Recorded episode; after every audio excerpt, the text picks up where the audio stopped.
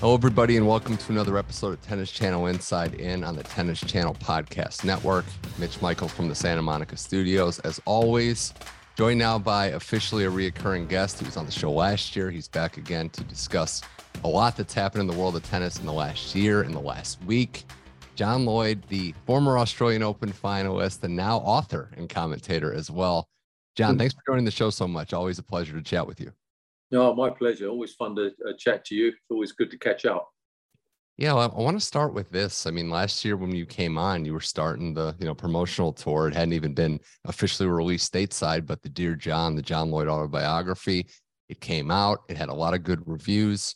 What's the process been like of just reacting to the feedback and kind of learning about how you're perceived in the media and, and you know in the fans and the adoring public?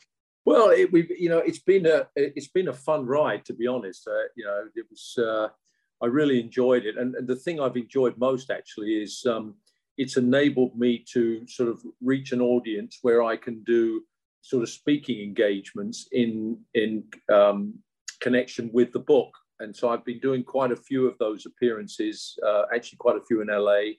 Uh, in Florida and various places, Newport, the, the uh, Hall of Fame, Rhode Island, uh, where I do a speaking engagement, you know, 50 to 100 people, whatever. And they have the books and we get rid of a few books. And then I just chat for like an hour and, and take questions and, and then just recollect stories. And it's something I love doing. And the book has really sort of given me uh, an extra incentive to do it, but it's also sort of put me back out in the public, uh, uh, in the eyes of the public to a certain extent. So it's been great.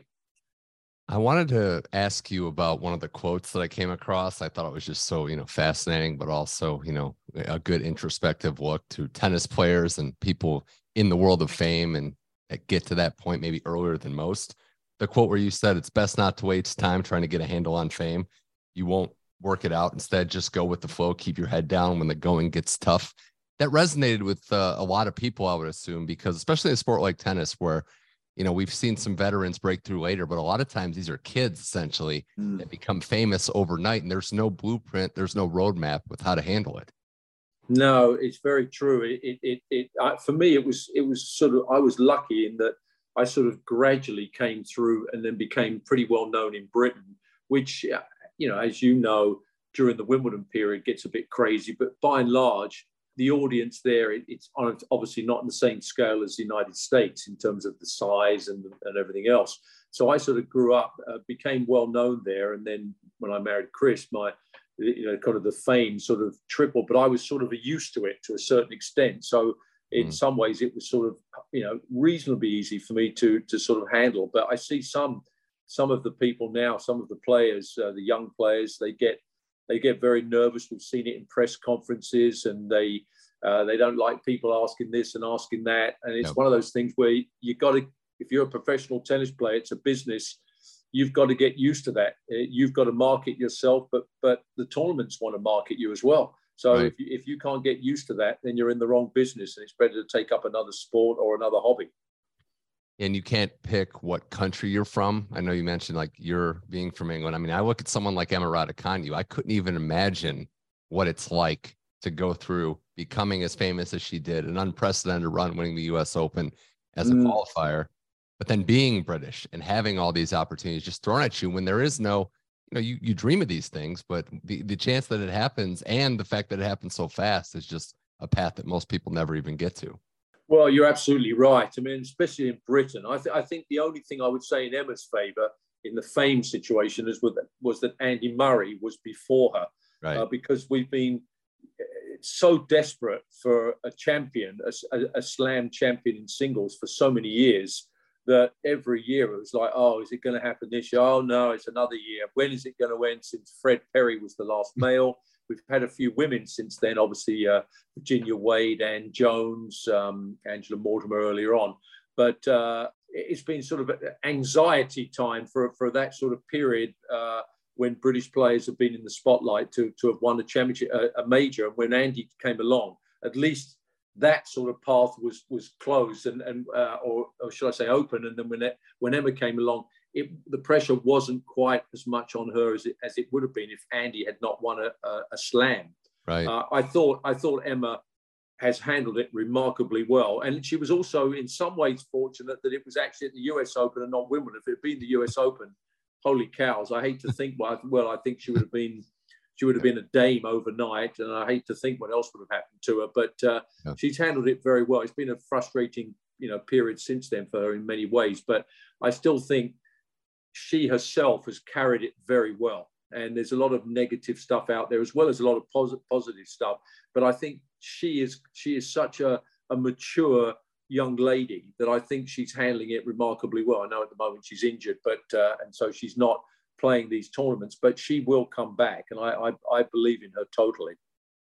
Yeah, it's a, it's a long marathon of a career, not a sprint, and uh, we wish that she comes back healthy, comes back to perform. Uh, getting back to last week in the fortnight in France at Roland Garros, another remarkable history-making tournament for both the men and the women. And on the men's side, history was made yet again, and it was made by Novak Djokovic, 23 mm. Grand Slams now, third Roland Garros title. He's got the major record. He's the first man to win all four slams three times. There's just not much more superlative wise you can say about this guy, John. I just look at him as the total package of the game itself that's just wonderful, remarkably beautiful. The physical fitness he keeps himself in, and just the mental strength, the ability to tiebreaker, tiebreaker after tiebreaker, lock it down, play efficient, rise in the biggest moments. There, there's just not much more to be said. He is the most accomplished men's tennis player of all time, and he earned it every step of the way. Yeah, I, I couldn't agree with you more. I, I, for me, you know, I look at the three greats that, that we've had in this last sort of era, and I would put Andy Murray and Stan Wawrinka kind of just out, obviously outside that group, but with great players in their own right. But when you mm-hmm. think of it, to have Djokovic, Federer, and Nadal uh, with what they brought to the table. For me, the prettiest player to watch, the most beautiful, the most artistic out of the whole lot is Roger Federer. For me, he he's the maestro that that every match you see him play, uh, he would come up with conjure these four or five shots that defy possibilities, and he does it no problem. Uh, Rafa and Novak are different types of players, but majestic in their own right. Novak, to me, is just the mental side of what he's come through in these last few years with a few problems uh, here and there, obviously, and to come through and to break the record like like he has in the men's, the hunger he has, it it it just seems that uh, he he just wants more and more. And I I personally think that I think he's loved by quite a few people. I, I don't think he's the most popular champion if you're going to compare him to Rafa and Roger. But let's be honest, it's not easy to be as popular as those two. And I think Novak knows that in some ways.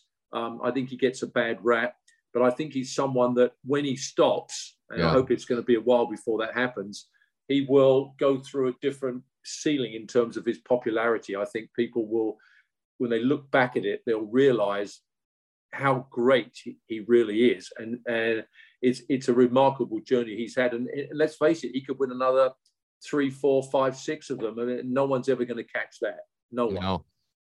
You know, following Federer and Nadal that you brought up is is a gift and a curse because you'll never be, you know, you're following to the icon, to the icons in the sport, their right. popularity. It's hard to match. It's virtually impossible to. That being the curse side, the gift being it pushed him to limits. You know, hard Correct. to follow that, but he was always chasing them. And you hear guys outside of the big three, outside of the guys you mentioned. A guy who stands out to me is David Ferrer when he retired. And they said, Well, mm. your career, what would have been like in a different era? Maybe you'd want to slam. And he said, No, I love this era because they made me better players. So mm. Djokovic to come through all that, to get through to that point, it, it also struck me, John. I mean, this is a guy who's been around so long. This trophy ceremony and this, you know, him, him celebrating, now he's the family man. Now he's the veteran on tour. Yeah. The new top 10 came out. Every player is 27 or under, except for the guy at number one, 36 year old Novak Djokovic.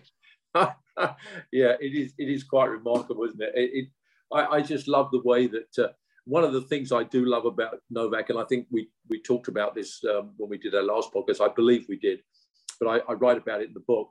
Is that he he has said from I don't know how many years ago, but he was chasing the record, and it meant a lot to him. Whereas much as I love Rafa and I love Roger, they were both very, um, well, how can I say it? Uh, they were saying whenever people brought it up that we weren't really, they weren't really concerned about breaking the record and blah blah blah blah blah. And I don't believe that for one second. I'm sorry to say that, but I don't.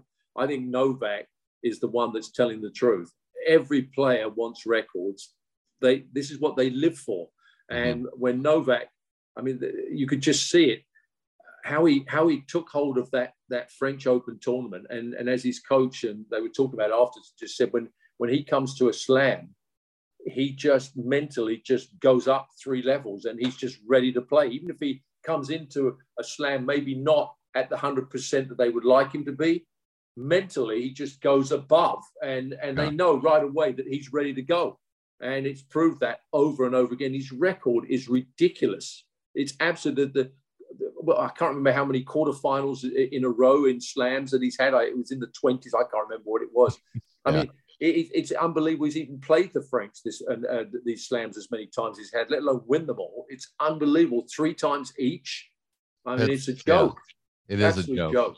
It is a joke. I wanted to play the audio of this clip from his press conference because you mentioned the, the crowd, and this is after the semifinal. So I want to play this right now for the listeners out there. Yeah. Hello, Novak. Uh, first, congrats. And then you've been booed by the public uh, several times, including when you won the second games of Carlos in the third set. Uh, how do you react to that? I don't mind. It's not the first, probably not the last time. So I just keep winning. That was that was just perfect, and that's look he backs it up. Say what you want about him. And I mean, there's look, nobody's perfect. Everyone's going to have missteps. He's not, you know, immune to that, but he backs it up. He's very authentic out there and uh, appreciated that. And like you mentioned it too, John, he is not slowing down. I think there's the physical side, which is to marvel at a guy his age. It still looks as strong as he does on the court. But when you've succeeded that much, the mental side, the motivation of look, what more is there to do? But he still has that drive and he still has the hunger for more. Well, yeah, there's no question about it. And of course, he has a chance to win the calendar slam. And I think that's the next motivation he's mm. got right now. And he's he's the favorite to do so, which will be mind-boggling. But just going back to that that press conference, I love the fact when the crowd uh, when he played his match against um, uh, Fokina um, in the was that the third quarterfinals or 16s, and he won the second set in a tremendous battle there. The first 2 mm-hmm. sets were tiebreakers, and he and he celebrated after that second set. Uh, you know, he, okay. I mean, did it look great? I, I, I didn't have a problem with it, but the French crowd they booed him, and he just sat at the changeover and gave a sort of a sarcastic hand clap to them. And he's like, you know what? I'm taking you on. And let's face oh. it, the French crowd is the worst of the slams. I mean, they are they are horrendous. They are horrendous fans yeah. Uh, not all of them, but but a large. They, let's face it, they even turn on their own players if their own players aren't playing well. And it, and what they did to Taylor Fritz was disgraceful as well. But mm. I love Taylor Fritz's uh, reaction too. There was people criticized him afterwards and said, "Why did you do that? You're only going to stir them up for the next round." And I was like, "So what? That's like playing. He's playing in the Davis Cup away from home. Yeah. When you're in France and you play against a Frenchman, that's going to happen." And and they can turn on you at any stage. So take them back on, which is exactly what no, Taylor did, and then Novak did it, and I love that. He's a warrior, and and he and he loved that challenge. More John Lloyd here on Tennis Channel Inside In. Uh, Djokovic simply remarkable. Uh, the final, I do want to give credit. Casper Ruud back to the French Open final. It was a uh, rocky last six, seven months or so. He I've talked about it time and time again. He admitted he mismanaged his offseason had some ups and downs, a lot of downs for him, and then he got back to where he is. And really, it goes without saying that his three Grand Slam finals, I mean, three trips to Grand Slam finals, pretty remarkable for a guy his age and from Norway to do what he's done, a player that's really had to earn it and has turned himself into one of the best quality clay court players in the world. Oh, he, he is so tough. Uh, he's so tough. I, I, hope he has a better grass court season this year because he last year he came uh, to Queens, and quite frankly, was awful. It almost looked like he didn't want to be out there on the grass, didn't know how to play on the surface, and was terrible. But what a player he is! I mean, he is going to be a factor for the next few years. I, I think deep down, he's probably hoping that Novak doesn't play much longer. I mean, that I think all of these guys deep down, they won't say that, of course, but yeah. that's what deep down they're believing. As soon as he's off the top of the pile, then after that, I have to be honest, that top 10 is is is a bit open. I mean, you, yeah. you put Alcaraz at the top of the pile, but the Alcaraz situation, I don't know what you think about that. But yeah. for me, I, I, I, I, suffered from cramp quite a bit when I played, but I, I, didn't have the advantages that you do now, where you've got nine people around you with doctors mm-hmm. and physios and nutritionists and all that stuff. You know, we used to, as I said in my book, you know, I used to eat a steak medium rare with French fries about two hours before the match and wash it down with a couple of cokes. So we had no idea what the yeah. hell was going on there. I but wanted to ask you that. Yeah, I wanted to ask yeah. you that because I've talked to tennis players recently, and oddly enough, the, the player that got my mind into this was Holger Rune, who's mm. had the issues with cramps. But the tennis community, and you might be in this camp, they've kind of said to me, "No, this is a nerve-related thing." I don't believe that. You don't believe it? Okay. I, I, I, don't believe it, and I, and I, will tell you why I don't believe it. I, I used to have cramps now, obviously, he's in great shape. If he isn't, which he is, we've seen it. Then he's then his group are right. are not handling that right. I don't believe that. Okay. I believe, and I and I'm not a doctor, and I I'm, I probably am totally wrong. But to me, there's something lacking in his system. You would think that he's being checked out enough, and they would know that. Maybe they are, but I don't believe that. He he won the U.S. Open. Well, he's won a slam. Why would he get extra nervous about playing Novak Djokovic in the semifinals? I mean, it's not like if it was his rookie uh, event yeah. where he got to the semis, I get it. You can get more tight and everything else. But this guy, I know he's young, but he's already won a slam. He's already beaten Djokovic. I'm not, I don't believe the nerve situation. For me, for him to get cramps after two hours, I was totally and utterly shocked. Four hours I get, but two hours for someone like that. And I, and I tell you something, they're going to have to fix this up. And what, what are you going to tell him? Don't get nervous. Well, yeah. Don't get tight. How are you going to stop that? The match in Miami. I mean, the the match in Miami against Sinner. It was oddly similar in the sense yeah. where it's a great match. His level's amazing. There's the way he plays the game and the way he moves is the top it's of the top. But incredible. But yeah, this is going to have to be a thing if it's you know this isn't the first time this has happened, and it's gonna you know the long matches, the heavy matches. Now I don't want to get into the whole debate about how he should play and what managing that. It's just, you know, it's unfortunate because we all wanted this epic match and, and oh. full, marks to Djokovic. He he handled it. He's never going to break down anymore. Somebody no. who had this problem though back in 2010 and did get it fixed up. Right, exactly. I, I, for me, I you know I listen. If it is nerves uh, and I'm totally wrong, which I could well be, then okay. But how do you get rid of that? I mean, how do you Uh, I mean, do you train him? Do you do you have people talk to him about how to kind of relax more in between points? I mean, the night before, the day of the match, I I don't quite know, but to me, I, I guarantee you, the other players on the tour have now thought in their mind that they can, especially over best of five, and if yeah. it's in hot condition, we can take this guy on and stay with him. Long rallies, long points, I mean, yeah. It, yeah, it, it's unfortunate know. with that. It, it, really is because you know the Sinner match in Miami, Jim Courier was on the call, and you know I always speak going with him, but he he pointed out the that it was a, a complete mishap in diet nutrition because you could see Alcaraz yelling at his box like, "I need the water bottle, I need to hydrate immediately," like something went wrong, and that's the part where you know I'm more inclined. Again, we don't know. I don't have a direct line in there, but I'm more inclined to think that he needs to shore up the diet side, the nutrition, and making sure that he's taking full care of himself. And right. you're that elite, when you're that good, and he is that good, he's that good. maybe you don't have to pay attention to every single detail because your natural ability and your natural drive can get by against most players. But then you get to the highest of highs, and right. now you got to you know have more attention to detail. Not an uncommon problem. I guess just manifesting a little differently here.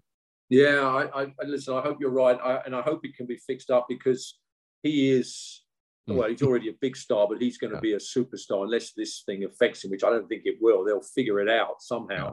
because he is just he's a dynamo on the court. I mean, what, yeah. what he puts out is phenomenal. And if you take Djokovic out of the equation, I mean, uh, I don't know how long Djokovic's going to be around, but I, I can see Alcaraz as long as he fixes this up. You know, I can see him being obviously the next person to dominate. But if I was him, I'd get hold of him and say, "Listen, take what the players used to take in my day, pickle juice.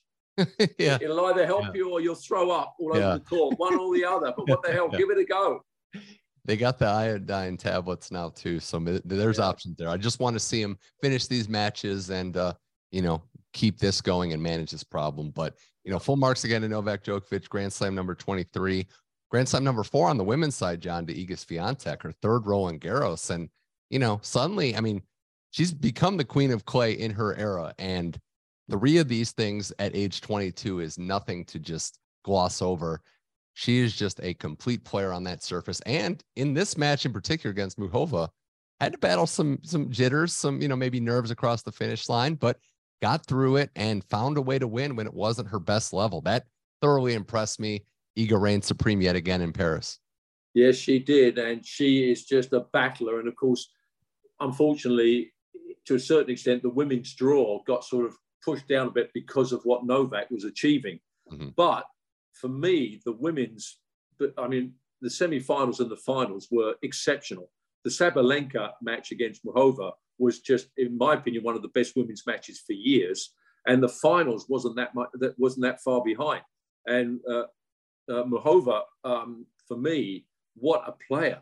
What a player. such an eclectic now, game, isn't it? Like how well, she plays is just oh it, it's God. it's also appealing to the eyes too. Like the way she plays is pretty gorgeous player. I mean, talk, uh, talk about being able to. I mean, just the way she maneuvers the racket around, the feel she's got, the variety. Uh, I mean, just changing up the game. I love her game. I hope. I don't think it will, but I hope this is not sort of a, a one off for her. I don't think it will be because she is a huge addition to the women's game. And you put her in the mix with, and Sabalenka is also, I mean, what a player she is. Uh, and it's not going to be there. I can see, I can see multiple uh, slam winners in the next few years. The way that women are yeah. coming through there, I, I'm not so sure there's going to be someone dominating. I know Swiatek at the moment is in the lead, but I'm not so sure she's going to hold on. I know that uh, Clay's her best, but she won't win at Wimbledon on grass. I don't think that's going to happen. And I think there's openings there for some of the other women there to really make a big, big stand against her. Well, Muchova looks, I mean, just on the outside. And again, this is someone that was unseated, but you have to preface it with the injuries, the issues. Yes. wasn't like a low, low level player. It looks like it would translate to Grass, to my opinion. Like I would think so. You know, like, if, if she doesn't have a letdown, you know, mm-hmm. just because getting mm-hmm. to the finals and all the things that are going to happen to her financially and all the fuss about her, if she doesn't have a letdown, I mean, for me, I would put her right now in my top th- two or three favorites yeah. for me. Uh, uh, I, the way she plays, I can't imagine why her game won't be spectacular on grass. Yeah. I just can't imagine it. It was a tough one for Sabalenka though to lose oh. the way she did. You know, five games on the trot, match oh. points, and uh, you know, going up and down. We know how high the ceiling is, but might have to raise the floor in some of these big matches. Uh, I do yeah. want also, you know, with Iga getting pushed is going to make her a better player, like we were talking about the men and all these things. But you know, the French Open open air record held by Chrissy Evert is seven French Opens. It's in her she, sights. Like it's very yeah. possible with her age and her ability on this surface. Right. And if you hear Chrissy say that she hopes that Igor, Igor will break that record, she's she's not telling the truth. She doesn't want her to break the record. I promise you. Yeah. she's a she's a lovely lady, but no one yeah. wants their records broken. Yeah. If they say they do, they're telling they're, they're not telling the full truth. I like the old American football player who I'm sure you know, and, and hopefully some of the listeners do. Uh, Eric Dickerson back in the day has the yeah. for 2100 rushing yard, 2100 plus rushing yards in the season. He was the only guy I remember that was like no, like actively rooting against every running back that came close. He's like, no, I don't want it. I thought that was saying, everyone thinks it, but at least this guy's saying like, no. Well, it's, it's, one of the reasons why I love, uh, apart from I played tennis with him and he's a great guy, but Jack Nicklaus, the golfer, when they asked him years yeah. ago, do you want Tiger Woods to break your record? He said no. I mean, he'd be the first person to go up and congratulate him if he did, because he knows how hard he worked to get it.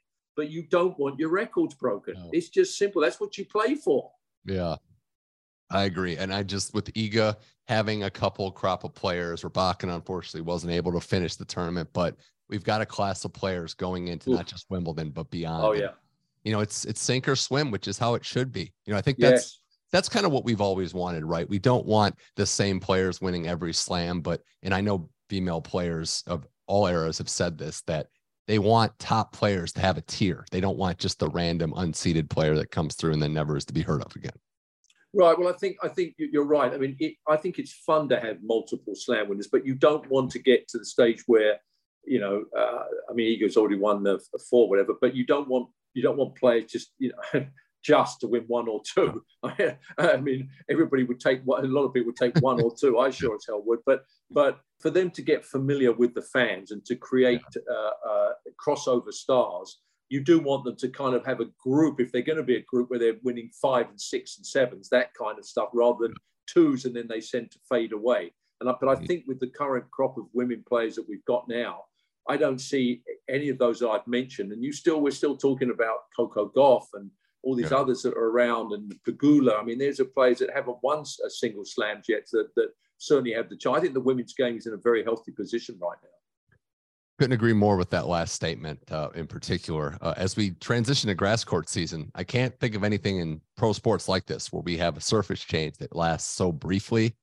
Yeah. It has so much prestige leading to Wimbledon, the most prestigious yes. tournament there is. But we're gearing up for grass court season and should point out we're seeing some familiar faces that are back on the tennis court we haven't seen for a while. There's some yeah. not so great results in some cases, but you know, Berrettini, Venus Williams playing, Milos Raonic, who's still going, won his first match. Do, right. you, want to, do you want to start with Nick Kyrgios, though? He did not look great against uh, Yibing Wu, who is no slouch himself, but Kyrgios has been open about giving himself and, and asking the fans to give him some patience to get back into match shape and try to stay healthy. It's unfortunate because he stole the show at the Wimbledon fortnight last year, but I don't know if there's enough time. I mean, that's the biggest concern is there's not much time for him to play himself back into form leading to the All England club. I agree. I, I agree. I, I, wasn't, eh, eh, you know, when I saw that result with Nick, I didn't see the game, but I've read about it. But yeah, you do you do wonder whether there's enough time. I, I would love to see him have another run again because he's just, yeah, he brings something to the table that no, you know, no one else really does mm. on the tour. But I, I would doubt that he'll be match tough enough to make a run. I, would be very. I mean, if he gets to the quarterfinals, I think it would be a hell of a good job. But yeah. uh, it's, it's good that at least it's good that he's back. Berrettini, you know, fabulous grass court player, but again seems to be suffering.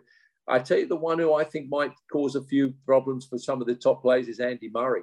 Mm. I, I, you know, it's an interesting thing with Andy, and and I might be again totally wrong with this, but he is geared. If you look at his, listen to his press conferences and everything else, he's really geared his year to this month. I mean, he's already won a challenger right uh, in Surbiton mm-hmm. last week, but he's really geared his year to Queens and Wimbledon.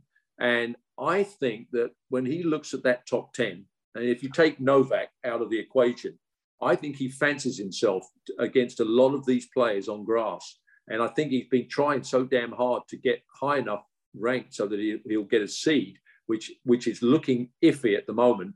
Um, if he's in a in a in a good section of the draw, I think he fancies his chances big time to cause some damage. And yeah. if he can if he can get out of this habit he has in slams these days of winning in the first couple of matches, but having five hour matches, yep. um, he could be dangerous. I tell you something, if he's not seeded, he's the most dangerous floater that's been seen at Wimbledon for many, many years, if, if not ever. And I, I, I think he could have a good run there. I think I really do. Never have to doubt his maybe not match toughness, but just toughness in general. He's just going to fight till the till the wheels oh. fall off. Yeah. Last year he ran into an obviously a much better form, but Isner that was a tougher you know, again, right. the ranking wasn't as high as it should be. But yeah, I think getting off the court early is huge for a guy like that. But yeah, I mean, you look at the top 10 outside of Novak, won the last four Wimbledons, who's in form and also who's had success here. The lists aren't, you know, that no. area, I should say. And even for a guy like Alcaraz, this transition from clay to grass, it's so short. You know, maybe you can, I guess, shed some light on that, what the transition's like. You go from clay to grass and you have to change your game. You have to get yep. a whole nother style of play. What's the you know, what are the most challenging parts of that whole process? Well, it, it has changed. Uh, it, it, uh, grass to clay, or clay to grass, is, is the toughest thing in our sport. It used to be in the old days a lot worse when Borg uh, won it three times because the grass in those days was totally different than it is now. The balls were bouncing down by your, your ankles and your knees. And so it was a much faster game with a lower, faster bounce. Now they've got this slower, uh, they've put this more durable grass in where the ball bounces harder. And it is more like a hard court in certain ways, except for the movement and the way the ball slides on the court. Um, so it is a different feel. There's no doubt about it. I'm interested to see Alcaraz. He, uh, I'm commentating at Queen's Club on Monday, and he's he's in the draw. Um, I'm, I'm also interested to see how some of these players how they have to move their court position uh, on the return of serve. If you saw at the French Open, sometimes they were so far back they were almost climbing yeah. to the, the, spectators. they, I don't think you'll be seeing that on grass. Uh, it, it's too, you know, it, the ball doesn't get up as high, and I think you're more vulnerable for short balls there if, if, if you yeah. if you give away that much court space, that much real estate. So they have to adjust and change court positions in certain ways. They have to bend a bit more. They have to. Mm-hmm. Their movement is different. It's a whole different game when they get half court balls. You know, they they they're going to have to be a bit more uh, positive on the approach shots on the grass. Uh, the serve comes into it more it, I, I, love watching the, the, the mm-hmm. difference mm. between between and, and it is a big difference. I always when again it's the old days, but my first thought was you got to bend more, you got to stay yeah. down on the ball more, you got to really feel that ball on the strings. If you come out of it too soon on the grass, the ball doesn't do anything. Um, and and again in the old days when it was serve volley, people said, well, it's easier because you know it wasn't as long as rallies as it is on the clay.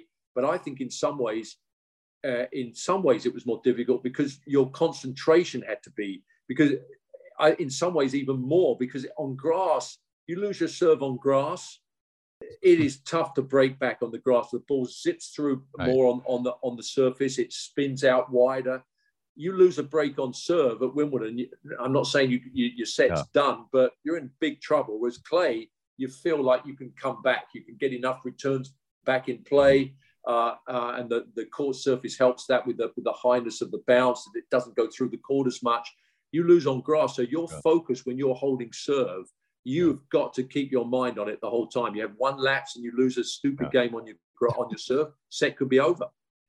Yeah, when you were saying return position, it made me think not really a, a ringing endorsement for Daniil Medvedev on the grass. yeah, well, exactly. it, yeah. it's it's still remarkable to think and pointing out that grass court season is a week longer than it used to be. Yeah. Borg doing what he did is just absurd that he would just go clay, not even play a warm up, just get a couple hits in and then go win Wimbledon. Well, it, that was that is beyond belief because in those days, as I say, the surfaces were night and mm-hmm. day, the difference. And he used to take off four or five days after the French, and then he would go to a club called Cumberland. And actually, I was lucky enough. I think I may have mentioned this last time, but I, I, was lucky enough to practice with him a couple of times yeah. there. And he was so bad the first three or four days on the grass. He was terrible. And I kept thinking to myself, why the hell is there not an umpire right now and letting me beat this guy on grass because I know yeah. I can beat him. Yeah. And then after about three or four days, gradually you'd get the hang of the ground strokes and yeah. you know keeping the ball in better in play and serving volley and mixing it up. And then all of a sudden he was the Borg we all loved and he won it. Well, I think it was three times he won it, didn't he? Uh, the French and Wimbledon back to back. I believe it was three times. That's right. I, yeah, I think it was three, which is a which is without question the toughest thing to do in our sport. No mm-hmm. question about it. And he did it three times. I don't think he gets enough credit for that. Yeah, the last time you were on, you kind of caused an uproar. We got more people going to the LA parks trying to find Bjorn Borg on the public court. That story. Oh, yeah, yeah exactly uh, a couple more things with John Lloyd here on Tennis Channel Inside In. Yeah, as we kind of you know look at grass court season, I do want to give a shout out. I mentioned to her still playing Venus Williams at 42. Wasn't able to win her first first round match in her Hertogenbosch, but you look at you know her still on the court, the passion, the love of the game, and also you know she played someone born in the year 2005, and and the trend of her career. So she's played someone born in 1960 was the oldest opponent, 2005. So we're going from when Kennedy was alive till pre, you know, YouTube and social media. Uh, uh, how how amazing is that? When you look back at her career, and I remember Richard Williams saying that uh, because he got a lot of criticism, or the girls did, for sort of uh, taking time off and doing other things, and he said, "Oh, they're not going to be playing that long, and their tennis is, you know, they've got other things in their life." I mean, if he'd have known that both of his daughters would have played yeah. as late as they have, and the love of the game I, I, think that's one of the most proudest things that he'd probably have in his many great moments he's had with his two girls on the court. The, the, the love of the game just shot, uh, shows through because let's face it, Venus or Serena, but particularly Venus, uh, Serena, okay, you could say she was chasing records, and that may have kept her longer than she would have normally played. But yeah. Venus isn't. Venus isn't. She's not catching, going after any records. She just loves to play. And, and I love to see it. Just like like Jimmy Connors. I mean, was playing. Jimmy wasn't chasing any records. You know, Ken Rosewall getting the finals of those tournaments at what 39 and 40. I mean, it, it, that love of that game. They uh, Venus, I believe, and probably Serena too. But Venus, I see her. I see her hitting balls till she's whatever 80, 90. I just see yeah. her. She's that sort of person that just loves hitting the ball. It's wonderful to see it. Yeah, it really is. You know, it's somebody that like with her sister they're supporting that the, the family of tennis is still involved yeah. and it's it's just it's just a blast. Well, John Lloyd, you're about to head to over the pond. You're about to leave and go and, and really get back into the broadcast booth for the first time in a while. Excited to start calling some matches here? Yeah, I'm, I'm always getting a bit nervous the first week because it's uh, Queens and it's, um, you know, right into the action. And, and to be honest, you know, I'm, I'm watching tennis and but I haven't commentated for almost a year. I just do this sort of month, you know, and you you you get in there and it's like, okay, you've got to get your timing back. It's like I'm I'm playing tennis again, you know, you're going out there and kind of relearning and you've got to just get right into it because the camera's right on you and you can't mess around these days. You say one thing that might be slightly off key and you're in trouble. Uh, but but we have a good we have a good group at the BBC and Queens is, you know, I, and I'm going to say this right now, and I know you know this, but if you can't get Wimbledon tickets, and let's face it, not that easy, go to Queens sometimes from the States. It's one of the best kept secrets, I think, on the men's tour. It is a fantastic tournament that you get a great draw there. Yeah. The, the intimacy of the place, you're right by the players. You, you, can go up there and have a little Pimm's like all the, you know, for, around the lunchtime, just like all the yeah. Brits do uh, and you're right in the center of London, and one of the oldest clubs in, in, in, in the country, if not the world. It is an absolute blast. And if anybody hasn't been to Queens to watch the tournament there, they're missing out because it is spectacular.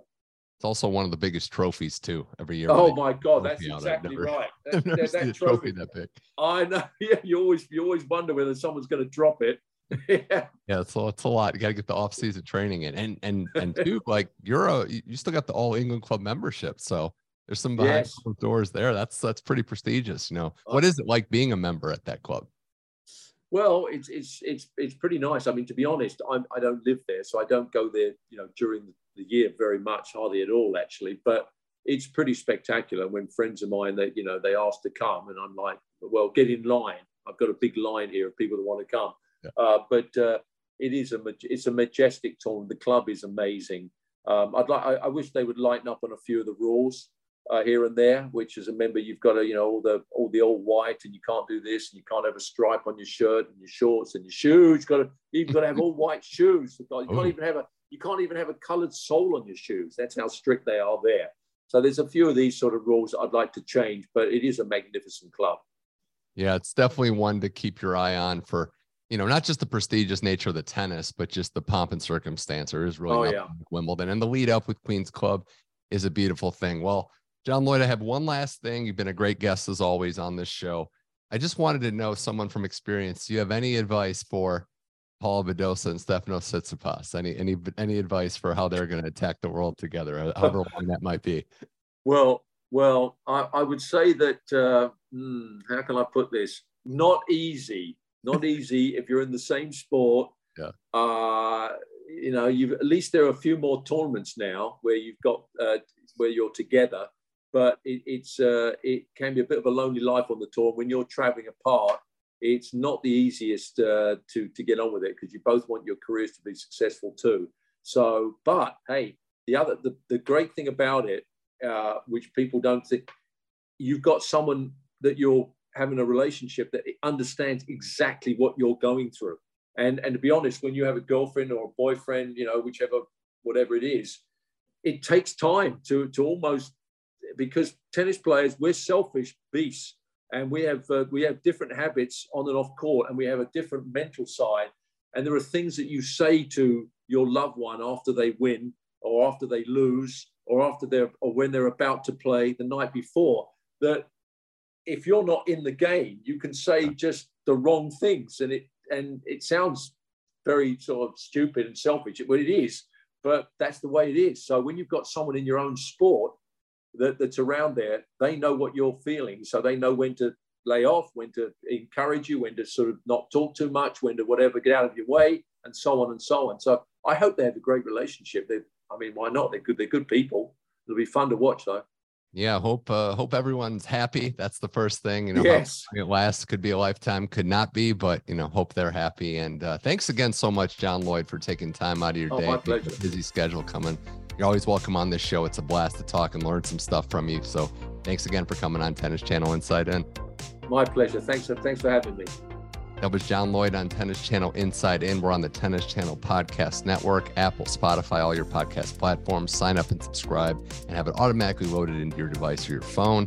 We're back next week. More grass court tennis to discuss on the road to Wimbledon now. Thanks again to John Lloyd. My name is Mitch Michals. This was Tennis Channel Inside In. We'll see you next week.